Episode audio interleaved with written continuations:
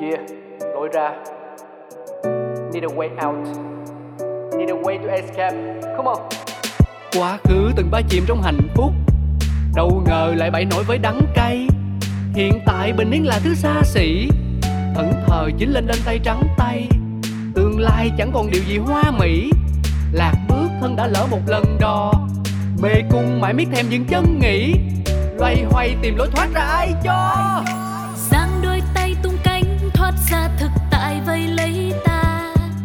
chẳng đâu xa xôi đi kiếm lối ra cho mình chính là đập tan mê cung u tối, trói ta một mình với chính ta vì sâu bên trong ta biết phải đi thế nào để tìm được lối ra Những câu chuyện thật từ chính những người trong cuộc cũng có thể cho bạn một lối ra. Một chương trình của FPT Play phát sóng vào lúc 21 giờ tối thứ sáu hàng tuần. Cơn mưa nào rồi cũng tạnh và khi cơn mưa tạnh, trời sẽ lại sáng. lối ra Xin kính chào quý vị. Chào mừng quý vị đến với chương trình Lối ra của FPT Play. Thưa quý vị, chương trình của chúng tôi sẽ nói về chủ đề à, hậu ly hôn.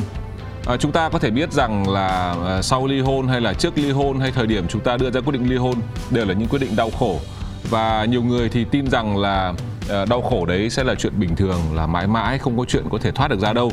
Nhưng xin khẳng định rằng mọi đau khổ đều có lối ra, chỉ có vấn đề là lối ra của mỗi người, của mỗi sự đau khổ à, có thể là sẽ khác nhau. Và ngày hôm nay chúng tôi sẽ trò chuyện với các vị khách mời của mình để trò chuyện xem họ đã tìm ra lối ra cho sự đau khổ của mình như thế nào và biết đâu đấy cũng là một gợi ý để quý vị có thể tìm được ra lối ra cho riêng mình. Và chúng ta cùng chào đón vị khách mời ngày hôm nay, nhà báo Thu Hà.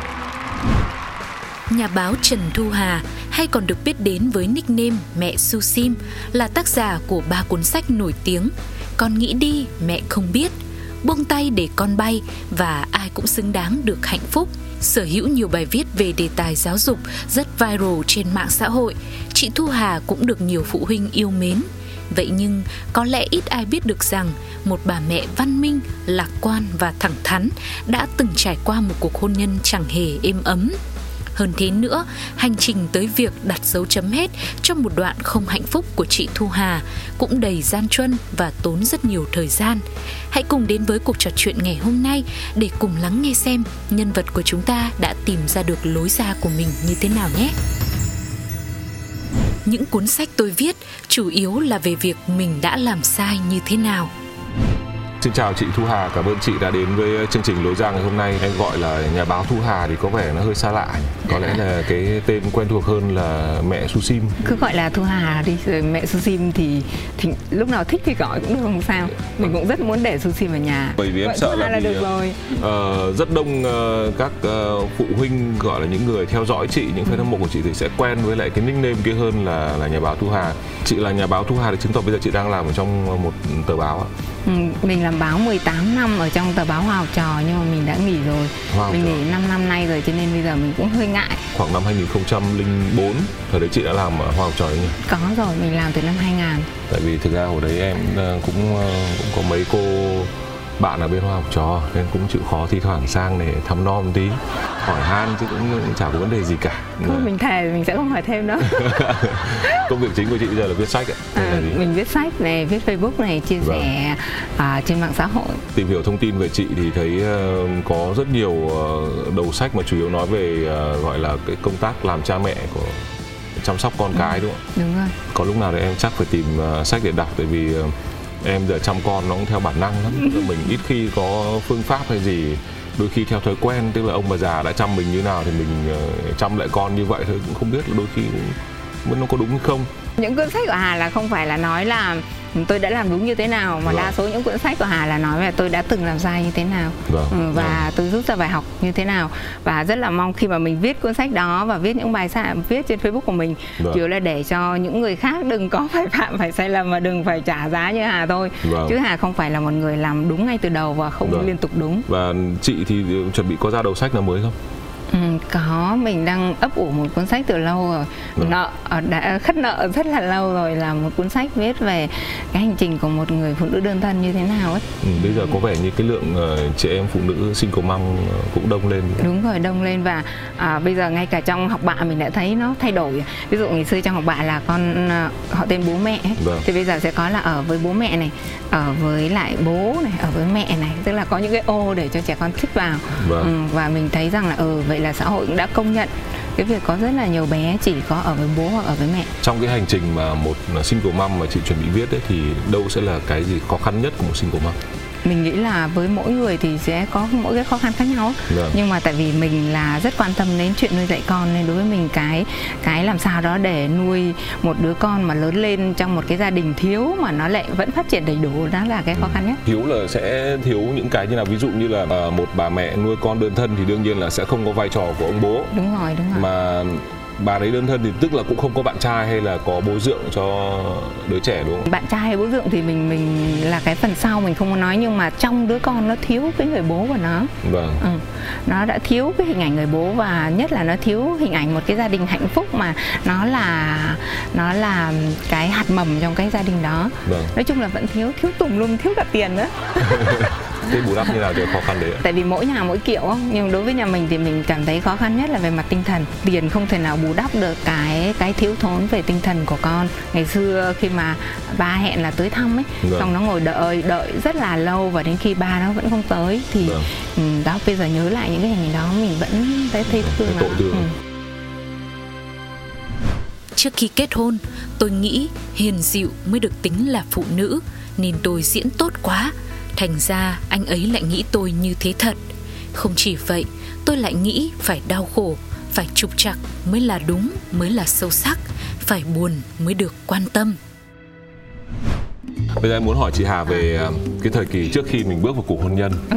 Hồi đấy chị Hà thử miêu tả về bản thân mình như nào nhỉ? mình là kết hôn năm 2004 2004. Ừ. À, mình yêu ông xã mình là những 12 năm từ cái ngày à, học phổ thông mình đã thần tượng rồi Vâng. anh học trên mình có mấy năm thôi Vâng. hai năm thì trước đó thì ở mình mình chưa gặp mặt nhưng mình đã được nghe là có một người như thế học rất là giỏi là à, rất là tập trung và Ừ. quên tất cả mọi thứ chỉ để học thôi và Ừ. mình thì rất là cái hình ảnh đó Tức là chị sẽ thích những ờ, chàng trai nào đấy mà học hành có thành tích cao. chắc là cũng giống như đa số con gái hồi đó rất là mơ mộng rất là lãng mạn và rất là thần tượng về mối tình đầu Ừ. Vâng. mình luôn luôn nghĩ rằng là nếu một ai mà giữ được mối tình đầu thì đó là thành công Ừ.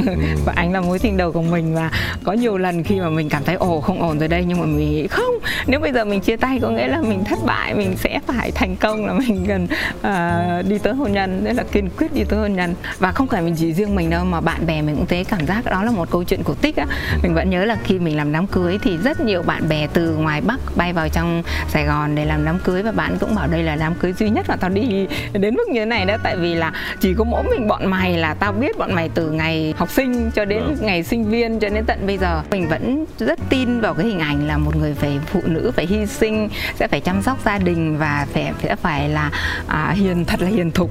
Và ngày đó nếu mà mà Dũng mà gặp Hà thì chắc là cũng khá là ngạc nhiên. Ngày đó thì mình để tóc rất là dài này. Vâng. rồi là lúc nào cũng hiền dịu. Tại vì lúc đó Hà nghĩ rằng là phụ nữ thì phải hiền dịu.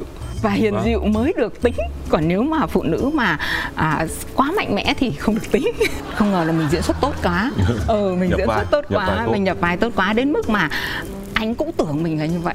Anh cũng nghĩ mình là là một người rất là hiền dịu rất là ngoan hiền dễ bảo gọi dạ bảo vâng nói đâu chỉ đâu ngồi đó. Chính chị cũng tin mình là là người hiền dịu như vậy. À, hay là thi chị thoảng chị muốn như vậy tức là chị cũng biết là thừa trong người mình vẫn có một hà khác. Đúng rồi. Nhưng mình cất cái hà ấy đi. đúng rồi đúng À. rồi tức là chị muốn như vậy chị muốn Vâng. mình phải trở giống như bây giờ chị muốn chị đẹp vậy đó. Ờ, chị muốn chị trẻ vậy đó. Không cũng, cũng ổn mà cái đấy thì chị muốn là chuẩn rồi. Vâng em thấy chị bị một cái áp lực tức là áp lực của của một hình mẫu đúng rồi. Chọn người yêu chị cũng chọn đối tượng hình mẫu. Đúng rồi. Ngày đấy em mà ngang tuổi chị hay là hơn chị 2 tuổi thì nhìn chung cũng không nằm ở trong diện chị để ý đến. Vì em học cũng không phải là xuất sắc cũng không phải là đứng đầu hay là chăm học hay là gì. Ngày đấy em ghét bọn đấy lắm. Em nghĩ là em đã nằm ngoài cái diện gọi là hình mẫu của chị. Ừ, thứ hai là rẻ. gì? Chị lại có một cuộc tình mà chị phải luôn cài đặt rằng là cái việc mà mối tình đầu trở thành một cuộc hôn nhân mới là thành công. Ừ.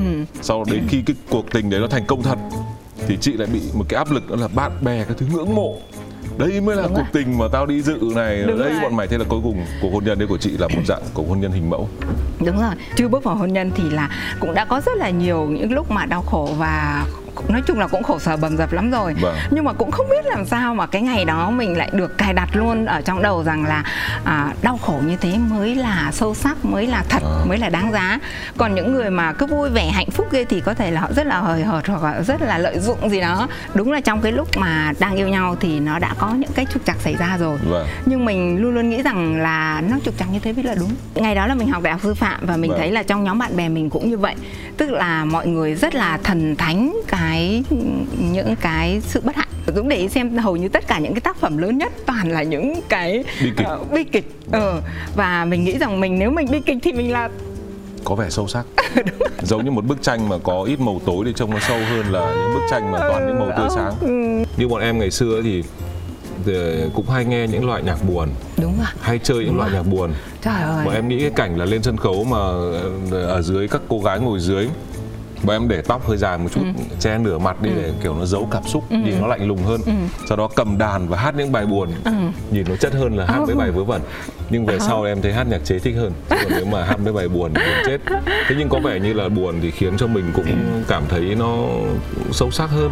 Dù mình không hiểu là tại sao mình buồn đâu. Có thể cái thời đó thì không phải là riêng mình mà rất nhiều người cảm thấy nghiện nỗi buồn. Mà với lại khi mình buồn á thì thì mình dễ dễ được thương hơn. Vâng. Khi mình vui thì mình có thể là bị ghét bị đố kỵ hoặc thậm chí có khi người ta thấy ô vui rồi thôi không cần quan tâm đến nó nữa. Ừ. nhưng mà khi mình buồn thì thường mình sẽ được quan tâm mình sẽ được chăm sóc mình sẽ được nhẹ nhàng đấy hồi là chị sinh viên đấy. Hồi sinh viên sư phạm. Sau đó chị ra trường thì chị dạy môn gì? À, mình dạy đợt đó là mình học sư phạm tiểu học và mình Vâng. đi dạy tiểu học được à, mấy năm. Vâng. và sau đó khi mà xong có một cái sự cố mình bị đuổi việc. À, mình đuổi việc xong rồi mình mới nghỉ việc xong rồi mới sang làm báo. Vâng. tại vì cãi lại hiệu trưởng.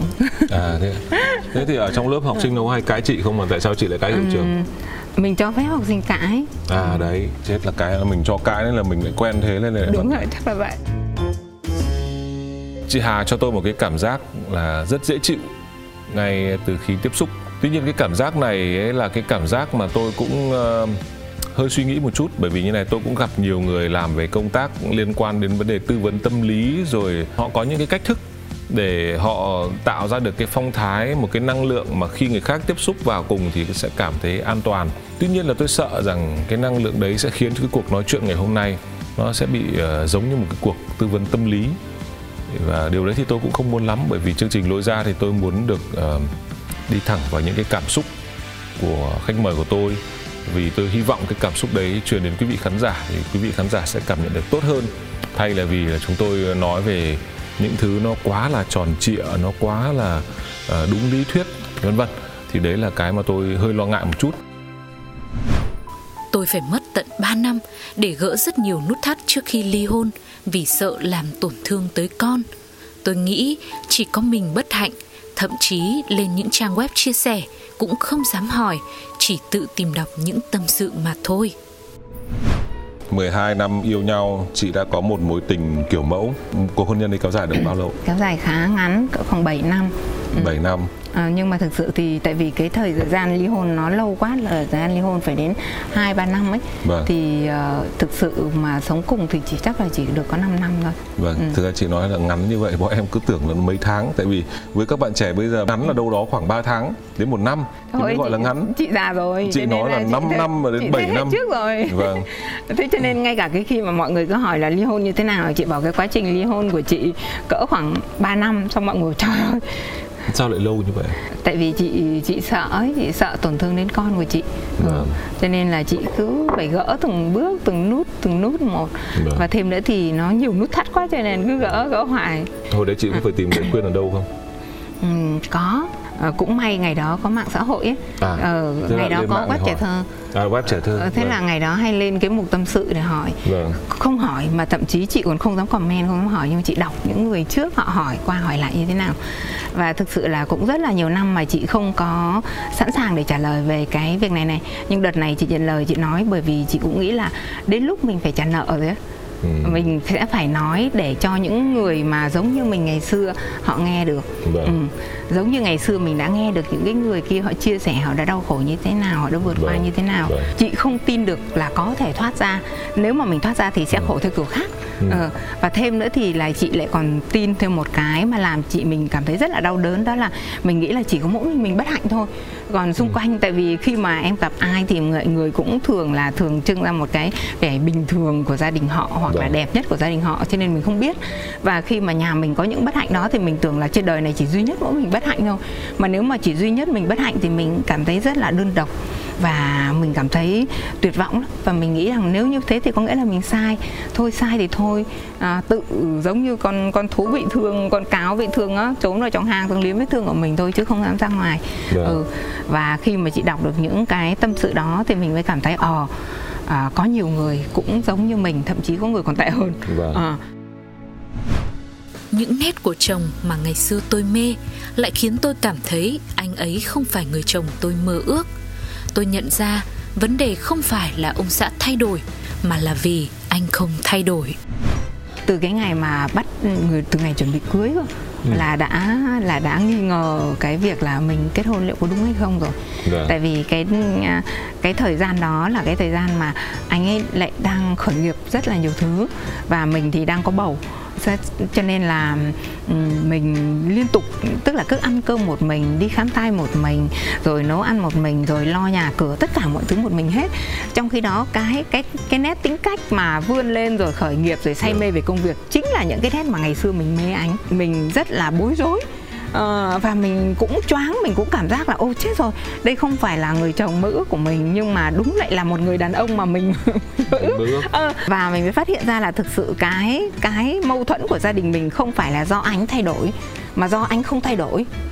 Hiểu mà không? là tức do là chị thay đổi. do mình thay đổi tức là khi mà một người phụ nữ mà có một cái mầm sống ở trong người một cái là tự nhiên automatic giống như một cái công tắc đi tách một cái là tự nhiên nó chuyển thành một người mẹ Vâng. Ờ, trước đó thì mình cũng say mê công việc mình sẵn sàng thức đến 2 3 giờ sáng để viết bài. Mình sẵn sàng đi công tác rồi sẵn sàng theo những cái phóng sự cả tuần liền rồi lao vào những chỗ nguy hiểm.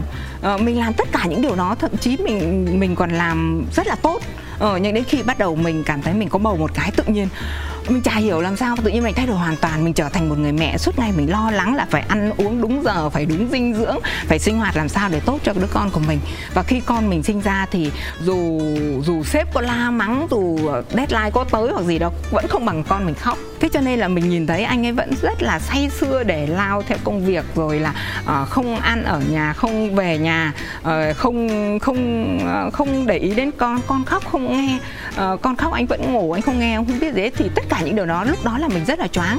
Được. và mình cảm thấy thất vọng kinh khủng.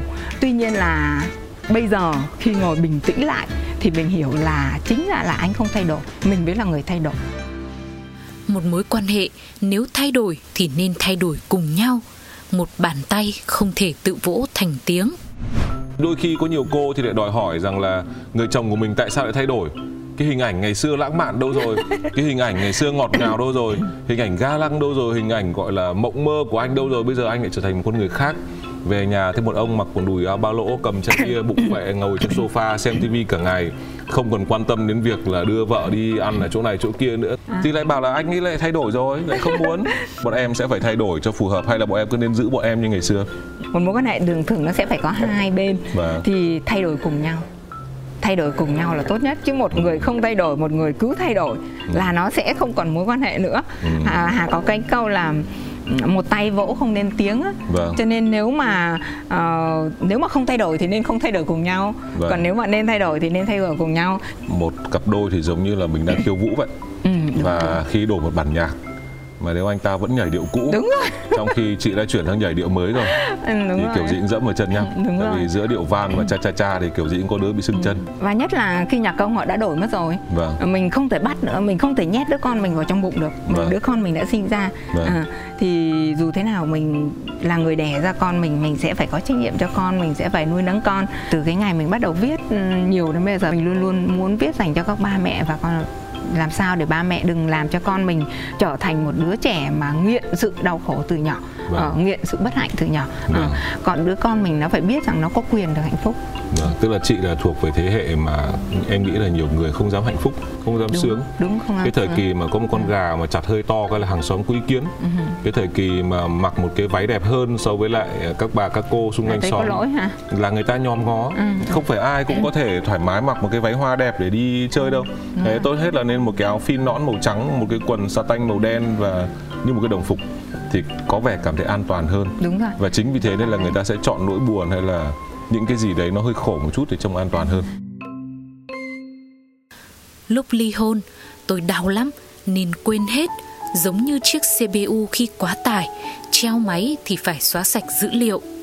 Từ câu chuyện của người bạn thân thiết, tôi bỗng nhận ra một tín hiệu, một lời nhắn gửi của chị ấy, thà ly hôn còn hơn là chết. Cuối cùng thì cuộc hôn nhân đấy ờ, sau rất nhiều cân nhắc thì cũng đã dừng lại. Thì cái quãng bắt đầu mà chị chính thức bước ra khỏi cuộc hôn nhân đấy về thủ tục, tòa án các thứ đã làm xong rồi, thì cái khoảnh khắc đấy chị còn nhớ không? Lúc ấy như thế nào? Ừ, không chị không nhớ và ờ, đến cái hôm gần đây khi mà cần phải làm visa để cho ờ, ba mẹ con đi du lịch nước ngoài ấy thì mới cần phải tìm cái giấy đăng ký cái à giấy Ly hôn. ly hôn Vâng. thì chị mới lục tung cả nhà lên và chị phát hiện là nó mất rồi chứ. và chị mới bắt đầu chị liên hệ đến tòa án để chị xin lại cái trích lục thì tòa án bảo bây giờ thì là ngày nào ngày nào cái cái tờ giấy đó ngày nào và chị ngồi thậm chí chị còn không nhớ năm luôn Thế- chị không nhớ năm chị không nhớ tháng chị không nhớ bất kỳ một cái gì của cái thời cả kỳ đó cả Vâng. khi mà chị hỏi bạn thân của chị một số bạn thân của chị là mày mày tao ly hôn thế nào? Tức là xong à, nó bảo trời sao mày vô tư thế? Mày vô tư thế ly hôn của mày mày còn không nhớ à? Và đến bây giờ thì chị mới hiểu rằng là thực sự không phải là mình vô tư mà cái lúc đó mình quá đau. Thì kiểu như cái não mình nó bảo từ vệ nó nó, nó chối xóa sạch. Ừ, giống như cái CPU của em mà nó bị quá tải á nó Vâng. treo máy nó xóa sạch dữ liệu thì đúng là cái đợt đó xóa sạch dữ liệu. Vâng. chị không nhớ là cái ngày hôm đó nó thời tiết như thế nào. À, chị và anh ấy đã nói những câu gì quan toàn nói câu gì và à, tháng bao nhiêu. Rất là khó khăn để chị tìm ra được cái cái bản sao của cái tờ đó Yeah. nhưng bây giờ tìm ra được rồi Thì ra rồi. Tức là vẫn ly hôn. Em sợ mất mất giấy ly hôn rồi lại quay lại từ đầu. Ờ, có một người bạn thân của chị thân ơi là thân và thì nhà chị ấy cũng có một cái tình huống gần tương tự như thế nó không y chang như chị nhưng mà nó cũng là một cái cuộc hôn nhân rất là bất hạnh và hai chị em rất là hay gặp nhau để kể chuyện với nhau xong ôm nhau khóc rồi là ừm, than thân trách phận với nhau. Chị ấy rất là giỏi và chị rất là mạnh mẽ và hầu như cái gì Hà cũng rất là nghe theo chị ấy. Vâng. và mình có hỏi là em có nên ly hôn không? Thì chị bảo không không nên ly hôn. Tao cũng không ly hôn ta sẽ phải sống suốt đời với ông để cho ông um, um, hiểu như thế nào. Ừ. hiểu như thế nào. Và và đến một buổi sáng một buổi sáng cái này thì mình lại rất nhớ hôm rằm hôm rằm tháng riêng. Thì 5 giờ sáng mình nghe một cuộc điện thoại nói là chị đã tự tử. Thì à, mình à, mình ngồi xuống sàn. Không nói được cái gì hết. Và à, mình à, mấy ngày sau mình làm việc chạy tới đám tang vậy lo lắng đám tang như một cái như một cái hình nộm thôi Tức tức là không có chút cảm ừ. xúc gì cả và mình nhìn thấy con chị ấy trong đám tang Ừ.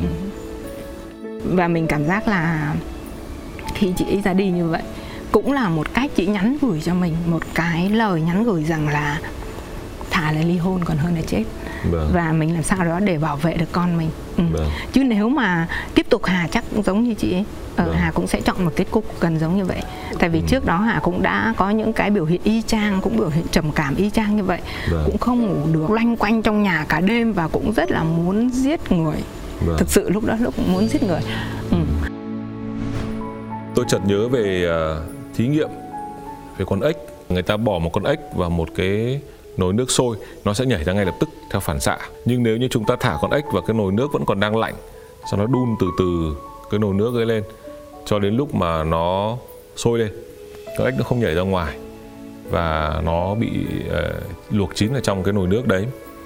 Thì có vẻ như là cái nồi nước mà chị Hà đã ở trong đó đó là cái sự giáo dục của cả một thời đại chúng ta luôn phải ờ, thấy rằng là phải nghèo khổ một chút phải vất vả một chút thì có vẻ yên tâm hơn. À, chúng ta mà có một chút gì đấy hạnh phúc hơn người xung quanh nhà mình có con gà để ăn là có vẻ cũng sẽ có lỗi với nhà hàng xóm. Nên là cái sự đau khổ cái sự gọi là mệt mỏi trong cuộc sống hàng ngày nó cứ đun dần lên. Và chị cứ ở trong đấy mãi chị không biết chị không biết luôn là thực ra cái đau khổ của chị gặp với lại người chồng nó đối với người khác là một điều như là cái nước nóng rồi nhưng mà không sao chị đã ở đấy đã lâu rồi chị quen rồi. Và cái sự quen thuộc này rất nguy hiểm. Nó có thể luộc chín chị ấy trong cái nỗi buồn. Nhưng mà một biến cố một biến cố đau khổ uh, trong cuộc đời của chị ấy đã khiến chị nhận ra điều đấy. Và thức tỉnh con ếch nhảy ra khỏi một cái nồi nước đang bị đun sôi.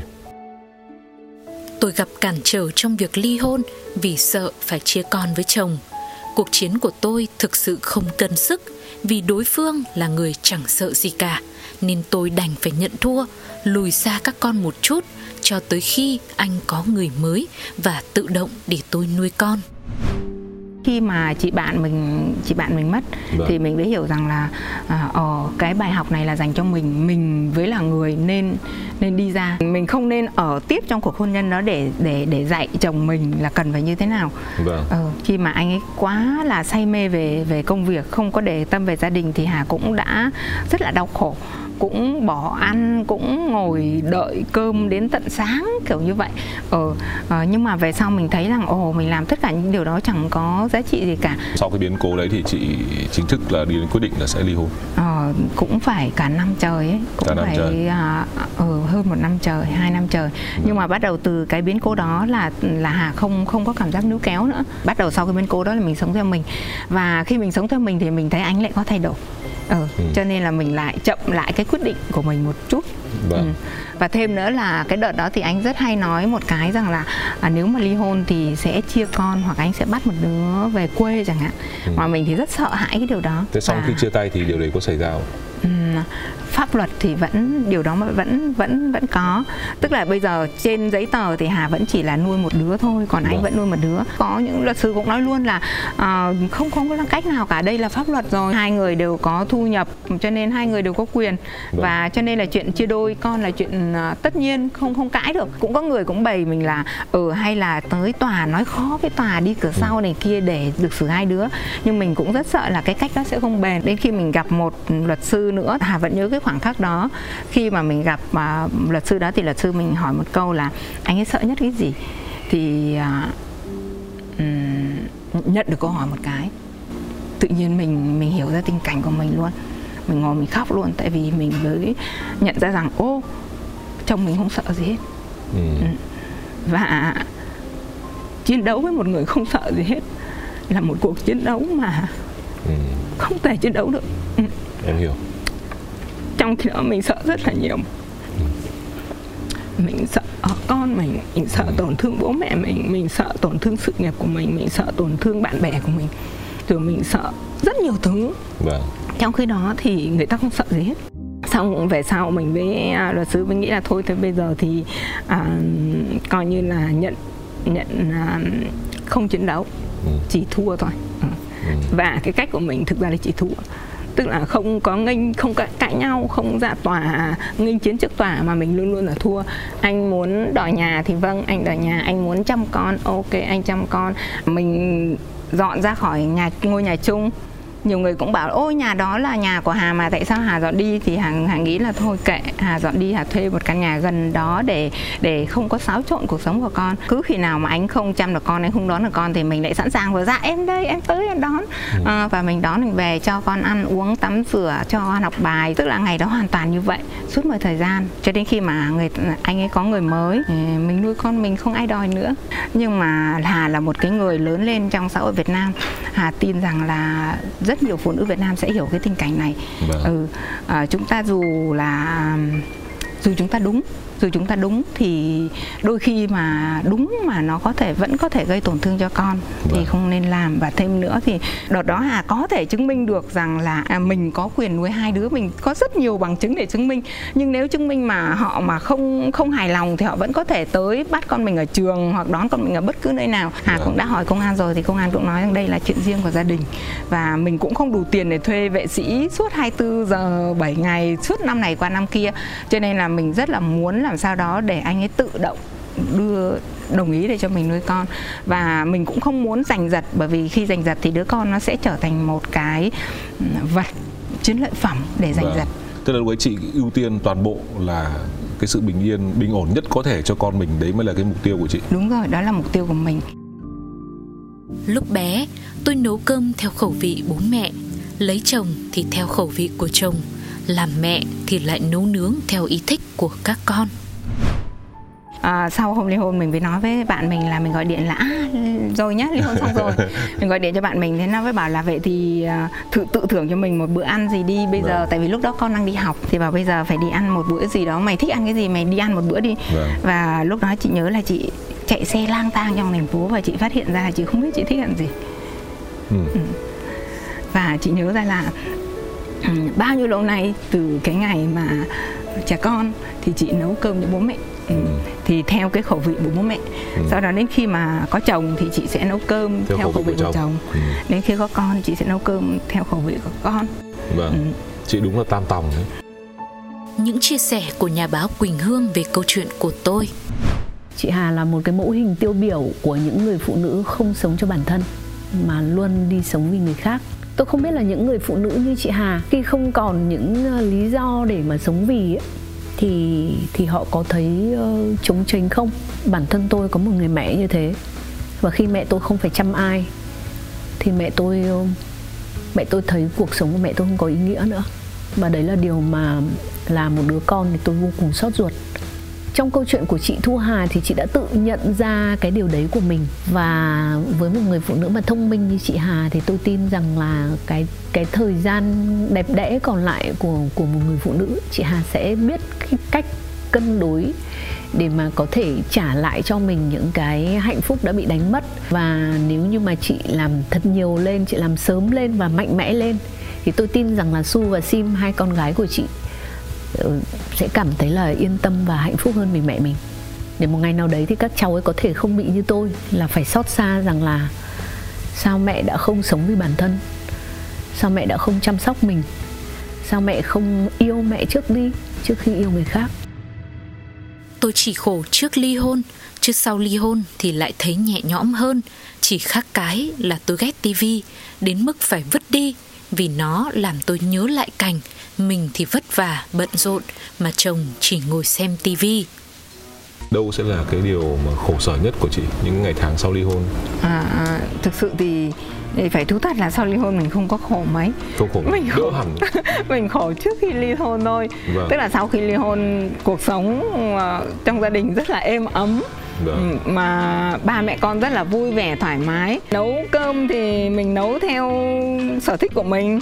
Mình thích thì mình nấu còn không thích thì thôi hôm nay bọn con nghỉ ra ngoài ăn. Lúc mà chị nói rằng là sau khi chị ly hôn xong ấy, chị ờ, muốn đi ăn một bữa để ăn một bữa theo sở thích của mình. Ừ. chị không biết là chị thích cái gì.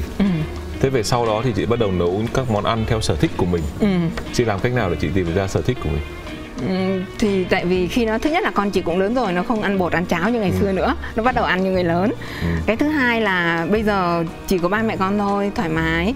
Thì chị bắt đầu chị thử chị Bắt đầu ăn thử. ừ, bắt đầu là ba mẹ con ăn rất nhiều thứ mà kiểu của phụ nữ ấy tức là ăn những món của phụ nữ ăn ốc này rồi là ăn hàng này rồi chứ không nấu những kiểu nhậu nữa ừ. Ừ. nấu như kiểu đồ nhậu nữa và càng ngày thì càng thấy là ồ mình thích rất là nhiều thứ Ừ, cái hồi mà Hà ly hôn ba mẹ mình có nói một câu rằng là hai họ nhà mình hai dòng họ nhà mình từ tổ tiên đến giờ chưa có ai ly hôn đâu Vâng. Ồ, thế cho nên Hà rất sợ Hà là người nổ phát súng đầu tiên cho nên rất sợ hãi À. Và bây giờ thì mình mới thấy rằng là Khi bây giờ khi mình tin tưởng mình hơn á Thì mình mới biết được rằng là Ồ À, ly hôn chỉ là một cái hình thái mới của gia đình thôi ừ.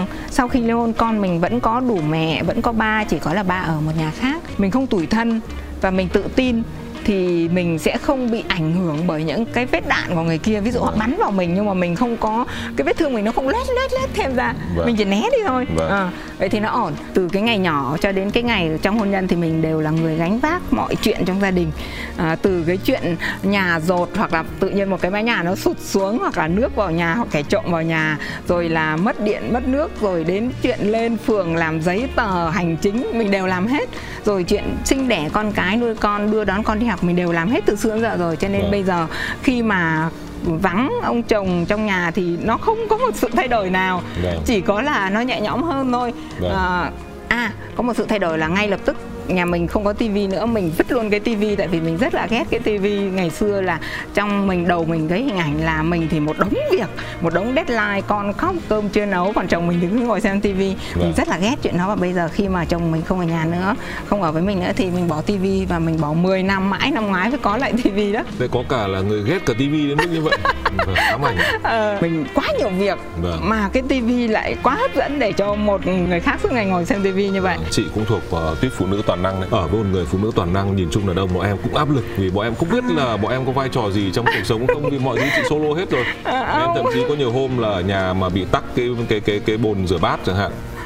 Mà nếu vợ em mà định mà là là định gọi thợ lên ấy là em cũng cảm thấy là có gì đấy hơi bực bội thợ thiết gì việc này anh làm được để anh xử lý à, thế là em lại ngồi hì hục tháo lắp cái thứ nhiều hôm tháo xong lắp vào thì thấy nước lại giò thì đủ kiểu thế nhưng mà dù sao nữa thì đại khái là là mình cũng cần phải có vai trò nhưng có khi chị toàn năng thì À, tại vì em là người có trách nhiệm. Chứ còn trước đó chị đã đợi rồi. Đợi chị đợi đến mức mà em tưởng tượng là cái trần nhà nhà chị sụt xuống cho đến mức mà cây nó mọc trong nhà luôn cơ mà. À, thế đợi hơn 6 tháng mà cái trần nhà nó sụt xuống và và chị phải dọn hết đồ đi và mưa mưa ở đó. Chị phải kê những viên gạch để đi ở trong nhà. Vâng. thì thì đến khi đó thì chị không đợi được nữa chị phải làm. Ngày xưa chị luôn luôn nghĩ rằng là tất cả mọi thứ là lỗi do mình. Vâng. à, nấu cơm không ngon là lỗi do mình chồng không về nhà ăn ăn uống là do mình không đủ ngọt ngào rồi là con khóc là tại mình nhà không có sạch đẹp là tại mình. Vâng. nhưng bây giờ thì chị cũng không đến mức là chị nghĩ là lỗi ở mình. Và chị nghĩ rằng nếu mà một cuộc hôn nhân, hôn nhân mà nó bị lệch pha giống như thế là mình order một đôi giày mà không vừa chân vậy thôi. Khi mà mình đi một đôi giày không vừa chân thì mình bị đau chân. Nhưng mà à, lỗi không phải ở đôi giày. Ừ, có thể họ vừa với một người khác vâng. Có thể vừa với người khác. Và bây giờ chị nhìn thấy chồng chị với à, lấy lập gia đình mới anh ấy là một người rất là tốt. Vâng. Vậy thì có thể là do ờ, mình mình không nhìn thấy cái mặt đó của họ. Vâng. vậy thôi. Bây giờ thực sự thì chị cũng không cảm thấy hận thù ờ, ông chồng cũ của chị nữa. Vâng. chị cũng cảm thấy bình thường. Thực ra ngày xưa là chị cũng không cãi lộn ông nhưng mà à, không cãi lộn là kìm thôi. Chứ còn trong bụng là cũng là cũng do cái hình mẫu mà mình đang phải giữ mà mình không cãi lộn À. thôi. Ừ. hồi đầu là do hình mẫu về sau còn do sợ Vâng. tại vì mình là phụ nữ mà Vâng. mình mà à, mình mà làm cho một người đàn ông tức giận lên thì mình không biết là chuyện gì nó sẽ xảy ra cho nên là và mình cũng đã từng bị như thế rồi mình đã Vâng. từng bị bạo hành mình đánh rồi à, cho nên là mình rất sợ Vâng. Ờ, và cái khi mình không cãi với họ là do vì lý trí mình bảo thôi nín lại đi chứ còn trong bụng lúc đó mình mình muốn này kia lắm Vâng. nhưng mà còn bây giờ thì thực sự trong bụng cũng chẳng muốn gì nữa cả Ừ. ừ, bình thường họ như một ừm, người khách Nhà báo Quỳnh Hương đã nói về câu chuyện của tôi như thế này. hình ảnh người chồng của chị Thu Hà xuất hiện không có nhiều ở trong câu chuyện của chị nhưng mà tôi ờ, tôi thấy đấy là một cái chân dung khá rõ nét về một kiểu đàn ông ở trong xã hội Việt Nam. Họ đã được ờ, chiều chuộng bởi mẹ xong là đến vợ và sau này có thể khi về già thì tiếp tục là con gái của họ họ không họ không có lỗi để mà trở thành một cái người mà vô trách nhiệm hay là lười biếng hay là không biết chia sẻ, không biết gánh sức cùng người phụ nữ của mình. Mà bởi vì là những cái- người phụ nữ ấy đảm quá, đã gánh vác hết rồi. Và luôn chiều chuộng, luôn hy sinh, luôn ờ, dành những cái phần công việc ở trong gia đình, mặc dù là bên ngoài thì hai bên vất vả như nhau, để mà gồng gánh. Đến mức là các anh quen đi, các anh thấy rằng là à nghiễm nhiên là mình được cái quyền như vậy. Hôn nhân là việc hai người cùng chia nhau để mà mang một khu gỗ nặng. Nếu mà người này mệt thì ờ, người kia sẽ dồn cái phần nặng hơn vào mình. Mà cả hai cùng mệt thì tạm ngồi nghỉ rồi đỡ sức thì đi tiếp. Còn ở giai đoạn của những cái người phụ nữ mà thế hệ ờ, chị Hà trở về trước, thì đôi khi chúng ta nhìn một cuộc hôn nhân thấy rằng là chỉ có một người phụ nữ cặm cụi, khuân cái khúc gỗ ấy thôi. Và đến một lúc nào đấy khi ờ, cái tình cảm nó bị nó bị bớt đi rồi ờ, những cái mệt mỏi nó cứ dày lên người phụ nữ sẽ thấy mình rất là cô đơn Khi ba mẹ ly hôn thì đứa con vẫn phải lành lặn ngay từ ở thông tin. Đối với đứa con, việc ba mẹ chia tay không kinh khủng bằng việc ba mẹ bất hạnh. khán giả truyền hình thì à, có gửi đến câu hỏi muốn hỏi chị vợ chồng tôi cưới nhau được 7 năm nay có một đứa con trai 4 tuổi, một năm nay tôi bị mất việc phải ở nhà chăm sóc. Những cuộc cãi nhau về tiền bạc như cơm bữa khiến tình cảm vợ chồng không còn quá ngột ngạt với cuộc hôn nhân bế tắc. Chồng tôi không muốn nhìn mặt vợ nên quyết định ly hôn. Ngày ra tòa, tôi đã rất đau khi không giành được quyền nuôi con. Từ ngày con sinh ra, chồng chưa bao giờ bón cho con một thìa cơm hay là thay cho một cái quần áo. Đến cái ôm nụ cười anh ấy cũng keo kẹt với con. Thế giành quyền nuôi con làm gì? Tôi bảo anh ấy không biết chăm sóc trẻ con. Con sống với anh ấy sẽ rất đáng thương. Nhưng anh ấy bảo lại là tôi không chăm sóc được con thì đã có mẹ kế nó chăm. Tôi rất lo cho tương lai của con nhưng tôi bất lực. Vì bây giờ tôi không có nhà không có công việc không có tiền nên chẳng ai dám giao con vào tay tôi. Trường hợp này có vẻ hơi uh, bế tắc. Ừ. gần như là mọi thứ đang chống lại. Đúng rồi rất là bế tắc. Thứ nhất là mình mình rất hiểu cái cảm giác của bạn này yeah. ừ. Ừ. mình đã từng ở một cái cảm giác y chang như vậy. Không ngay lập tức mà uh, mà hiểu được tất cả mọi thứ đâu. Mình cũng uh, cãi nhau rất là lâu. Hà nhớ là đến khi hà đẻ đứa thứ hai thì là uh, bé đầu mới được hơn 2 tuổi. Trong cái lúc mà mình nằm trong bệnh viện á thì là không mình mình bảo chồng mình đi đón con trong cái tuần đó. Là một tuần là con năm ngày học. Thì mất 4 ngày là anh để quên con ở trường à, có một ngày là mình phải gọi điện trước thì anh mới nhớ đến trường đón con còn năm còn bốn ngày kia là anh để quên con ở trường tới bác bảo vệ cho đến tận tối xong rồi họ phải gọi điện về nhà rồi bắt đầu mình phải nhờ một người xe ôm nào đó tới để đi đón con à, trong một cuộc chiến khi mà khi mà họ đã xác định họ đã coi đứa con là chiến lợi phẩm rồi thì ừ. mình càng cãi họ càng giữ và lúc ấy con mình sẽ thành một thứ để để rằng co chứ đúng không? rồi hà nghĩ là tất cả mọi thứ phải tháo từ từ ấy vâng. đối với bạn thì chắc là việc đầu tiên là bạn sẽ phải à, tháo cái câu sau cùng trước. Tức là cái câu mà phải có công việc này ừ. sẽ phải lo công việc này phải có thu nhập trước.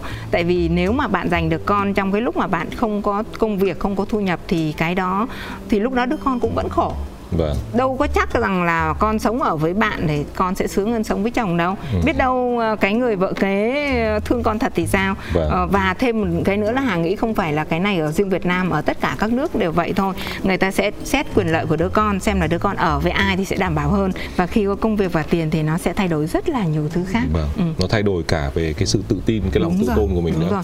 Rồi. rồi. À, em muốn hỏi chị một việc là nhìn lại suốt cả một quá trình dài khi bây giờ mình đã ở đây rồi nó cũng ổn rồi. Nếu cho chị một lần giá như chị có muốn giá như điều gì không? Ừ, có. Thực sự là rất là muốn giá như. Giờ thì mình không có dằn vặt theo kiểu là dằn vặt bởi chữ giá như nhưng mà tại vì cho mà mình nhận chứ. Ừ, dạ, đây nếu là mà... phần gọi là phần thưởng của chương ừ, trình vâng. mình mong uh, cái giá như này là từ từ trước khi kết hôn từ cái ngày nhỏ mình đã đã hiểu được rằng là à, mình chỉ là một đứa con thôi. Mình không có trách nhiệm để và cũng không đủ sức không đủ sức làm cho bố mẹ mình hạnh phúc. Và khi mà bố mẹ mình có cái nỗi đau đó thì thì đó không phải là lỗi của mình. Ừ. có được cái giá như từ cái ngày nhỏ xíu đó thì lớn lên mình sẽ không chọn đau khổ ừ, mình sẽ không chọn bất hạnh nhớ lại cái thời sinh viên ngày sinh viên hà sinh hơn bây giờ. Trẻ hơn. Cũng có nhiều anh theo đuổi đúng không? Ừ đó. Đấy. thì sẽ có khoảng vài người theo đuổi. Thì những người mà tử tế với mình những người ngọt ngào với mình những người tặng quà cho mình những người tới đúng giờ thì mình luôn sợ hãi những người đó. Mình không tin là những cái điều đó có thật và bền vững. Mình sẽ chọn một cái người mà trông à, lơ đãng nhất trông lạnh lùng nhất dở nhất trong nhóm tại vì mình cảm giác đó là an toàn là bằng vai phải lứa với mình. Chị có thể làm được cái giá như đấy rồi tại vì là mình có các con và mình đã trang bị cho nó điều đấy ngay từ khi nó còn bé để nó không lặp lại đúng cái vòng đấy của đúng, mình đấy.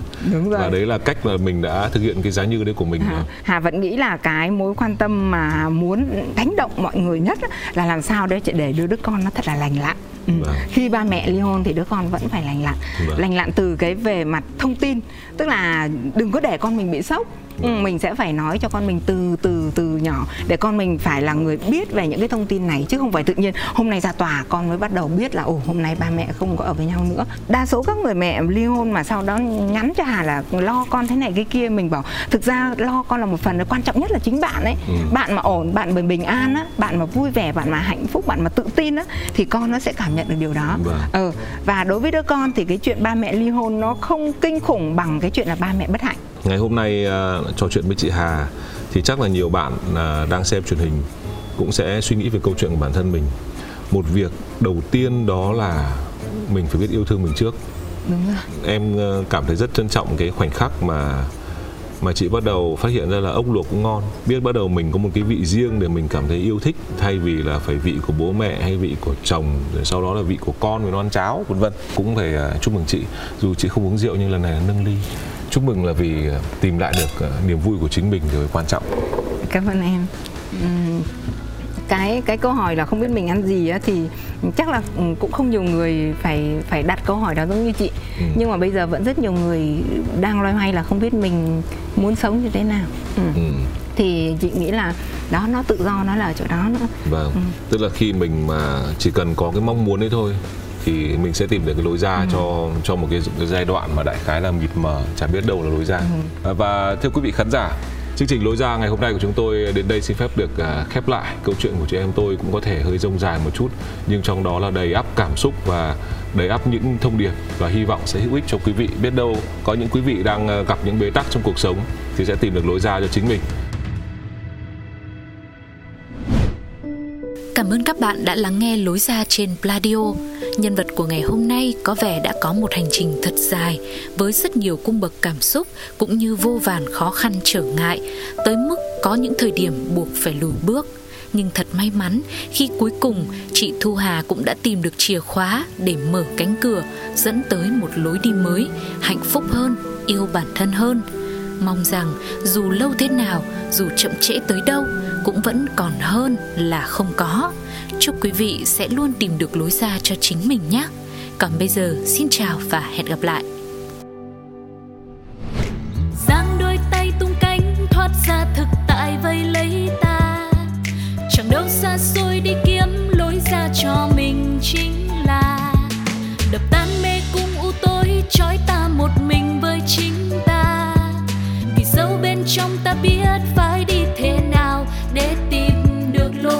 Ra những câu chuyện thật từ chính những người trong cuộc cũng có thể cho bạn một lối ra.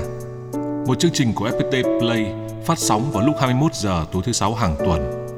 Cơn mưa nào rồi cũng tạnh và khi cơn mưa tạnh, trời sẽ lại sáng. Lối ra